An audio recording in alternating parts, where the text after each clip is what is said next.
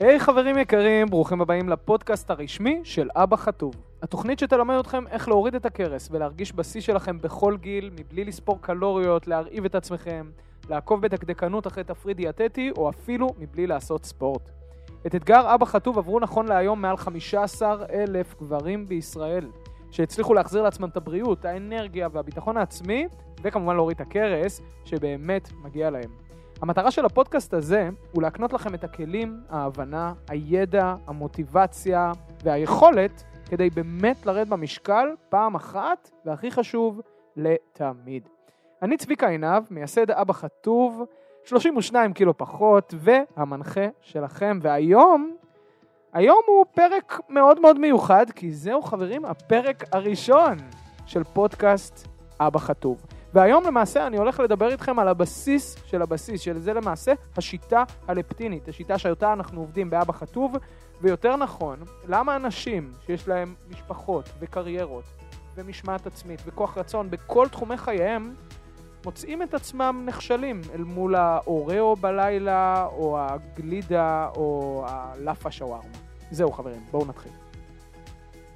אוקיי, חברים, וואו, איזה כיף. תמיד חלמתי על uh, תוכנית רדיו משלי, ככה שזה ממש מבחינתי הגשמת סוג של חלום. Um, וברשותכם, אני רוצה ישר להגיע לנקודה הראשונה, והיא הסטטיסטיקה העצובה של עולם הדיאטות.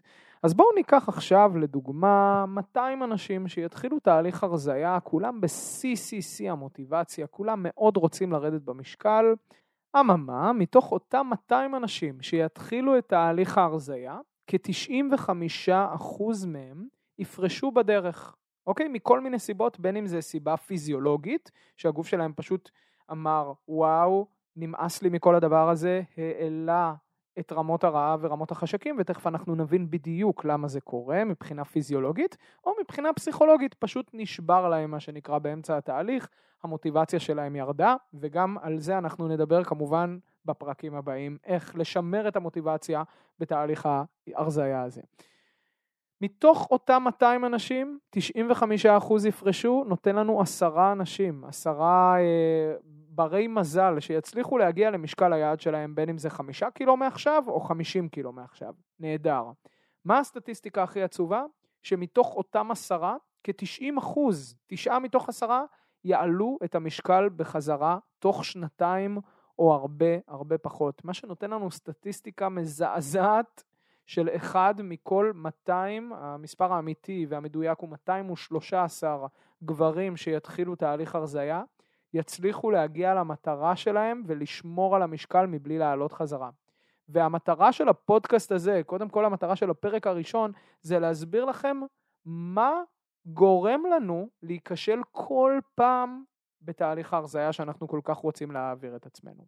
אז בדיוק בשביל זה אני הולך ישר להיכנס איתכם לבסיס, והוא מה שנקרא אפקט החסימה. אפקט החסימה הוא תהליך פיזיולוגי שמתרחש ברגע שיש לנו הורמון שנקרא אינסולין, אוקיי? שחלקנו מכירים אותו מעולמות הסכרת, סכרת סוג 2, סוכר גבוה, סוכר גבולי, תסמונת מטבולית, הורמון האינסולין הוא למעשה ההורמון שאחראי לקחת את האנרגיה הזמינה מתוך האוכל שאנחנו אוכלים, בעיקר פחמימות, על ידי הפרשה של אינסולין, עוזר להביא את אותה אנרגיה זמינה לתאים כדי שתהיה לנו אנרגיה לפעול בעולם. הורמון האינסולין הוא הורמון שמאוד מאוד חשוב לכן להישרדות שלנו. במידה ואנחנו אה, לא מסוגלים להפריש את הורמון האינסולין, יש לנו מה שנקרא סכרת סוג 1, סכרת נעורים. עכשיו, בגלל כל מיני גורמים, בין אם זה רמות הסטרס שלנו ובין אם זה מה שאנחנו מכניסים לגוף שלנו כמזון, או כמות הפעילות הגופנית הדי מועטה שכולנו עושים, וכדומה, כמובן רמות שינה, וכמובן אין מה לעשות גם גנטיקה, רוב האנשים חווים הפרשת יתר של אותו הורמון אינסולין. עכשיו, לאורך זמן, הפרשת יתר של אותו הורמון אינסולין גורם לנו כמובן לסיכון לסכרת סוג 2 ולתסמונת מטבולית ולדברים שאנחנו לא רוצים לחוות, אף אחד מאיתנו, אבל ברמת ההשמנה הוא גורם לתהליך מדהים שנקרא אפקט החסימה. ומהו אפקט החסימה? הוא למעשה חסימת איתות הורמון סובה, הורמון הלפטין, אל המוח שלנו. עכשיו הוא נחסם בכל המוח, אבל בעיקר בחלק המוח האחורי, במוח הזוחלים, שאחראי לנו על פעולות בלתי נשלטות. פעולות אינסטינקטיביות, כמו מצמוץ, כמו אה, דופק, כמו הזעה, ולכן ברגע שאנחנו באפקט החסימה, ורובנו שם, אנחנו למעשה נחווה את אותה חסימה בהורמון הלפטין. ומה יהיו התסמינים של אותה חסימה? חשקים בלתי נשלטים, רעב בלתי נשלט. וכאן מאוד מאוד חשוב לי קודם כל לנקות את השולחן שלנו מאשמה. אף אחד, כל מי שעכשיו שומע את הפודקאסט הזה, אני לא רוצה יותר שתחושו אשמה על מצבכם.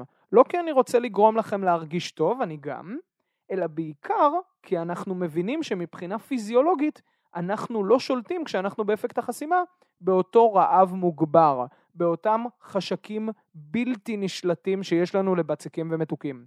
אפרופו, אם שאלתם את עצמכם למה לא משנה באיזו תרבות ובאיזו מדינה ובאיזה גיל אותם אנשים, כל האנשים בעולם, חושקים באותם מאכלים בדרך כלל, פיצה, עוגיות, צ'יפס, המבורגר, אלא בארץ שווארמה, כל הדברים האלו, אז גם לזה יש סיבה פיזיולוגית מאוד מאוד טובה. ברגע שאנחנו באפקט החסימה, למוח שלנו יש איזשהו דז'ה וו מוזר מתקופת הינקות. כי אם תחשבו על זה, אותו תינוק, מה הוא עושה? הוא צורך יותר מזון, בדרך כלל יונק, יותר מזון ממה שהגוף שלו זקוק לו כדי לשרוד, ואז מה הוא עושה עם השאר? הוא פולט את המזון העודף. עכשיו, אנחנו לא פולטים, אנחנו אוגרים על גופנו, ולכן ברגע שהגוף באפקט החסימה, הוא יימשך בצורה בלתי נשלטת לאותם מאכלים שמצוינים עבור גדילה, אוקיי? ומה הם, ואיך הגוף שלנו מזהה מהם המאכלים שמצוינים ביותר עבור גדילה, הם אותם מאכלים, תאמינו או לא, עם יחס השומן פחמימה, שבמקרה הזה זה גרם של שומן על 1.7 גרם פחמימה, בחלב האם, אוקיי? אתם מבינים את הטירוף? הגוף שלנו למעשה בטוח שהוא מכניס, שהוא קודם כל בתקופת הינקות, והוא מכניס את המאכל הכי טוב בשביל גדילתו, כי הוא דומה, מחכה את חלב האם ביחס השומן פחמימה. ולכן אותם יצרני מזון מודעים לדבר הזה, והמטרה שלהם זה להבין איך ליצור את המוצר המושלם, את המאכל המושלם, כדי שיגרה לנו את אותו, אנחנו קוראים לזה יחס המאכל הממכר, את אותו יחס ממכר שגורם לנו בסופו של דבר בשעה 10 בלילה, 11 בלילה, להזמין פיצה או לרדת על עוגיות או כל דבר שאנחנו עושים.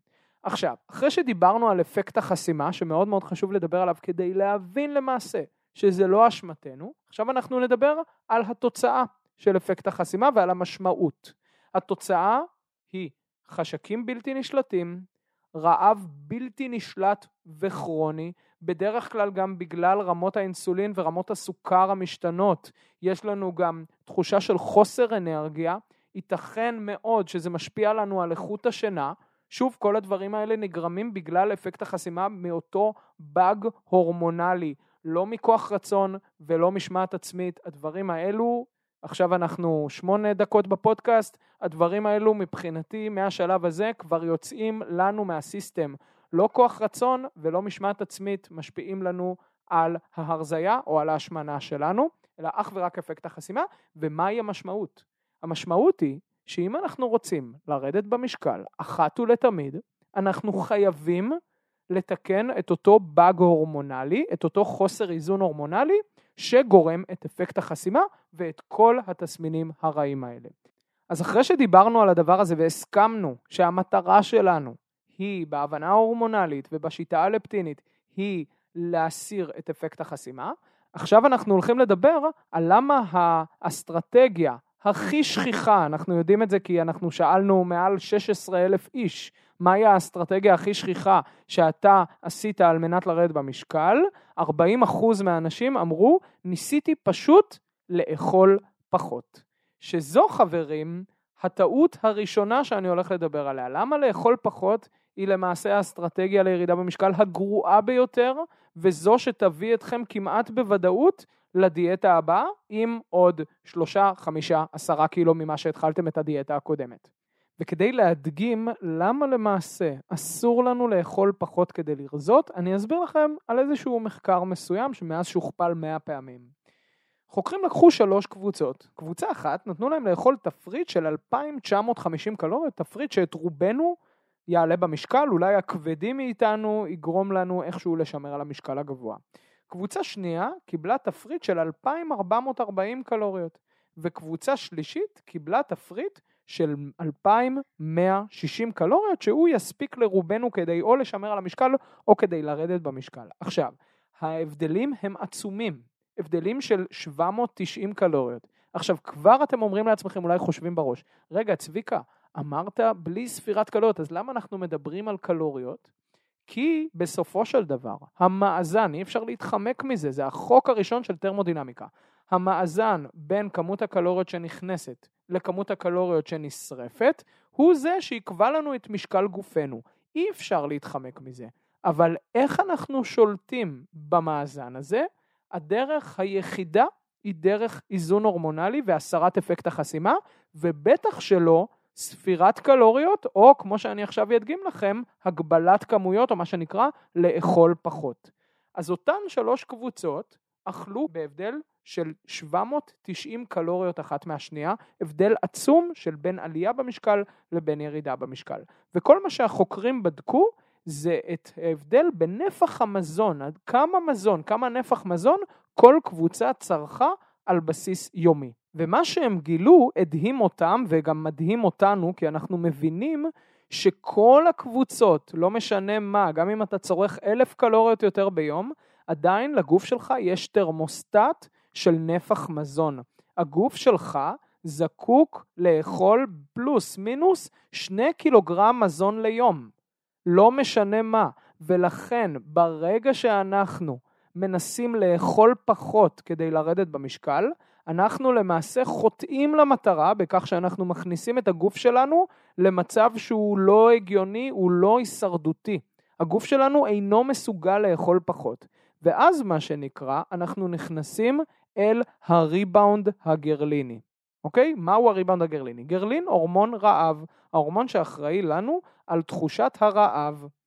ומה קורה? אנחנו מתחילים דיאטה. ביום הראשון אנחנו אומרים לעצמנו, די, נמאס לי מהמתוקים, נמאס לי מהבצקים, אני מפסיק לאכול בשעה שבע, אני צם עד שתיים בצהריים, אוקיי? אני עושה איזושהי דיאטה שבה אני אוכל חזה עוף בלי שמן עם ברוקולי ותפוח אחד ביום, אוקיי? כל מיני שטויות שאין מה לעשות, נמצאות אי שם באינטרנט. עכשיו אנחנו ממשיכים את התהליך הזה, מתחילים בשיא המוטיבציה.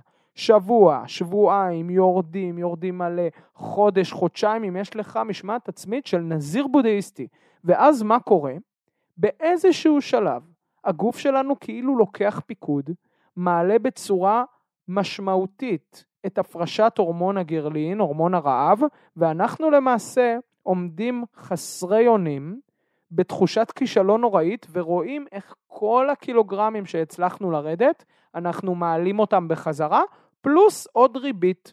מהי אותה ריבית? אותה יציאה נוספת מהאיזון הלפטיני, מהאיזון ההורמונלי, לפטין הורמון סובה, שוב אני מזכיר כל הזמן את הדברים האלה, כי חשוב לי שאנחנו ניישר קו על הדבר הזה ונבין למעשה מהי המשמעות. אחד, קודם כל, אם אנחנו רוצים לרדת במשקל, כן, קלוריות פלוס מינוס עובד, אין מה לעשות, אי אפשר להתעלם מזה, זה חוק טבע, אבל הדרך לשמור על המאזן הזה שלילי ולשמור על משקל גוף תקין, היא אך ורק להסיר את אותו אפקט חסימה שכולנו חווים וגורם לנו לחשקים מוגברים ולרעב בלתי נשלט. בנוסף לזה, הדבר הגרוע ביותר שאנחנו יכולים לעשות כדי לרדת במשקל הוא להגביל כמויות ולנסות לאכול פחות, כי ממה שהבנו עכשיו על ידי המחקר, זוהי סכנה הישרדותית חברים. הגוף שלנו לא מיועד לאכול פחות. עכשיו יש לי עוד מיתוס שאני רוצה ככה להזיז מהשולחן כדי באמת לתת לכם את המפה המלאה ואת הבסיס המלא, והוא שאנחנו צריכים לעשות ספורט כדי לרזות, או שהסיבה שאנחנו בעודף משקל הוא כי אנחנו לא זזים מספיק. אז חברים יקרים, אני יכול להראות לכם מיליארד או שני מיליארד אסיאתים שלא ממש הולכים לחדר כושר ורצים, ויש להם אחלה של אוכל ודי טעים ולא כזה דיאטטי שבעולם, והם עדיין לא בעודף משקל משמעותי. אבל אם אתם אומרים לי, טוב, עזוב, החבר'ה האלה זה, זה מעמד סוציו-אקונומי אחרת משלנו, ואין מה לעשות, אנחנו, יש לנו יותר שפע, תרבות השפע, חברים, אני יכול להגיד לכם שגם על הניסיון האישי שלי ועל הניסיון של אלפי גברים שעברו את התוכנית שלנו, שהם אמרו, אני רץ, אני רץ שלוש פעמים בשבוע, חמישה קילומטר או עשרה קילומטר, אני עושה קרוספיט 4-5 פעמים בשבוע, ועדיין אני סובל מעודף משקל של 20 קילוגרם. ולמה? ואתם בטוח יכולים להתחבר לזה ברמה האינטואיטיבית והאישית. ברגע שאנחנו מתחילים לעשות פעילות גופנית כלשהי, ישר אנחנו חווים הרבה יותר רעב. אגב, ככל שאתם תהיו יותר מאוזנים לפטינית והורמונלית, אתם תחוו פחות את אותו, אותה עלייה מאוד מאוד גדולה ברעב כשאתם מתחילים לעשות ספורט. אני יכול להגיד לכם שאני יכול להתחיל את היום שלי, היום כמובן, מ-8-10 קילומטר ריצה, ולא להרגיש רעב אחרי זה, ולא להרגיש רעב גם שעתיים אחרי זה. למעשה, אותה שליטה שמושגת על ידי האיזון ההורמונלי הזה, היא זו שתאפשר לכם, לראשונה בחייכם, להתנגד לאותו מגש עוגות במשרד. יכול להיות שאתם תבחרו לאכול עוגה קטנה אחת, אבל החשקים יפסיקו לשלוט בכם ואתם תוכלו להפסיק אחרי פעם אחת. אז איך אנחנו עושים את זה? כמובן שאנחנו נדבר על זה לעומק בפרקים הבאים, ואנחנו גם נדבר על הגורמים המוטיבציוניים, כי יש כאלו, אבל רק עכשיו אני רוצה ליישר את הקו.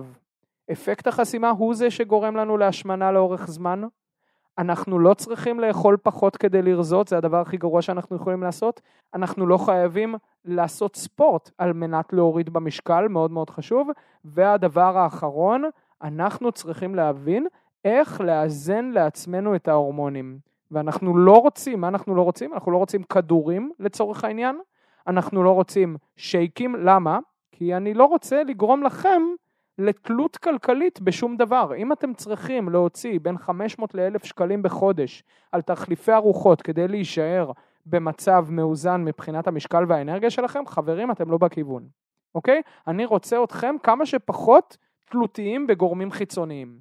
איך אנחנו עושים את זה בלי כדורים? בלי שייקים, בלי תלות בספורט, אם אתה אוהב לעשות ספורט נהדר, אבל אם לא, אתה לא חייב לעשות את זה כדי לרזות, ואיך אנחנו עושים את זה בצורה הכי טבעית שיש, אוקיי? כי אנחנו כן רוצים לא לעשות את זה תוך כדי שאנחנו מכניסים כימיקלים לגוף שלנו ופוגעים בבריאות שלנו, שזה מה שהמון פעמים דיאטות כסח עושות. הן פשוט פוגעות באיזון העדין ההורמונלי שיש לנו בגוף, וכמובן אנחנו מגיעים למצב פשוט של חוסר הורמונלי, אותו ריבאונד גרליני, שגורם לנו להעלות את כל המשקל חזרה.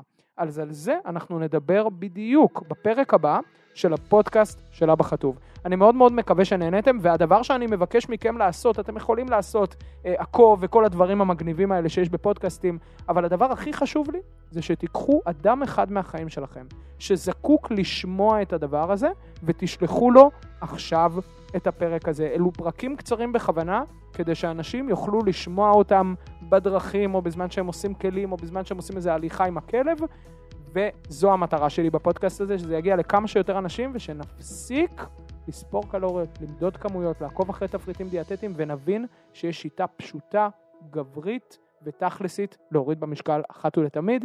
להתראות חברים.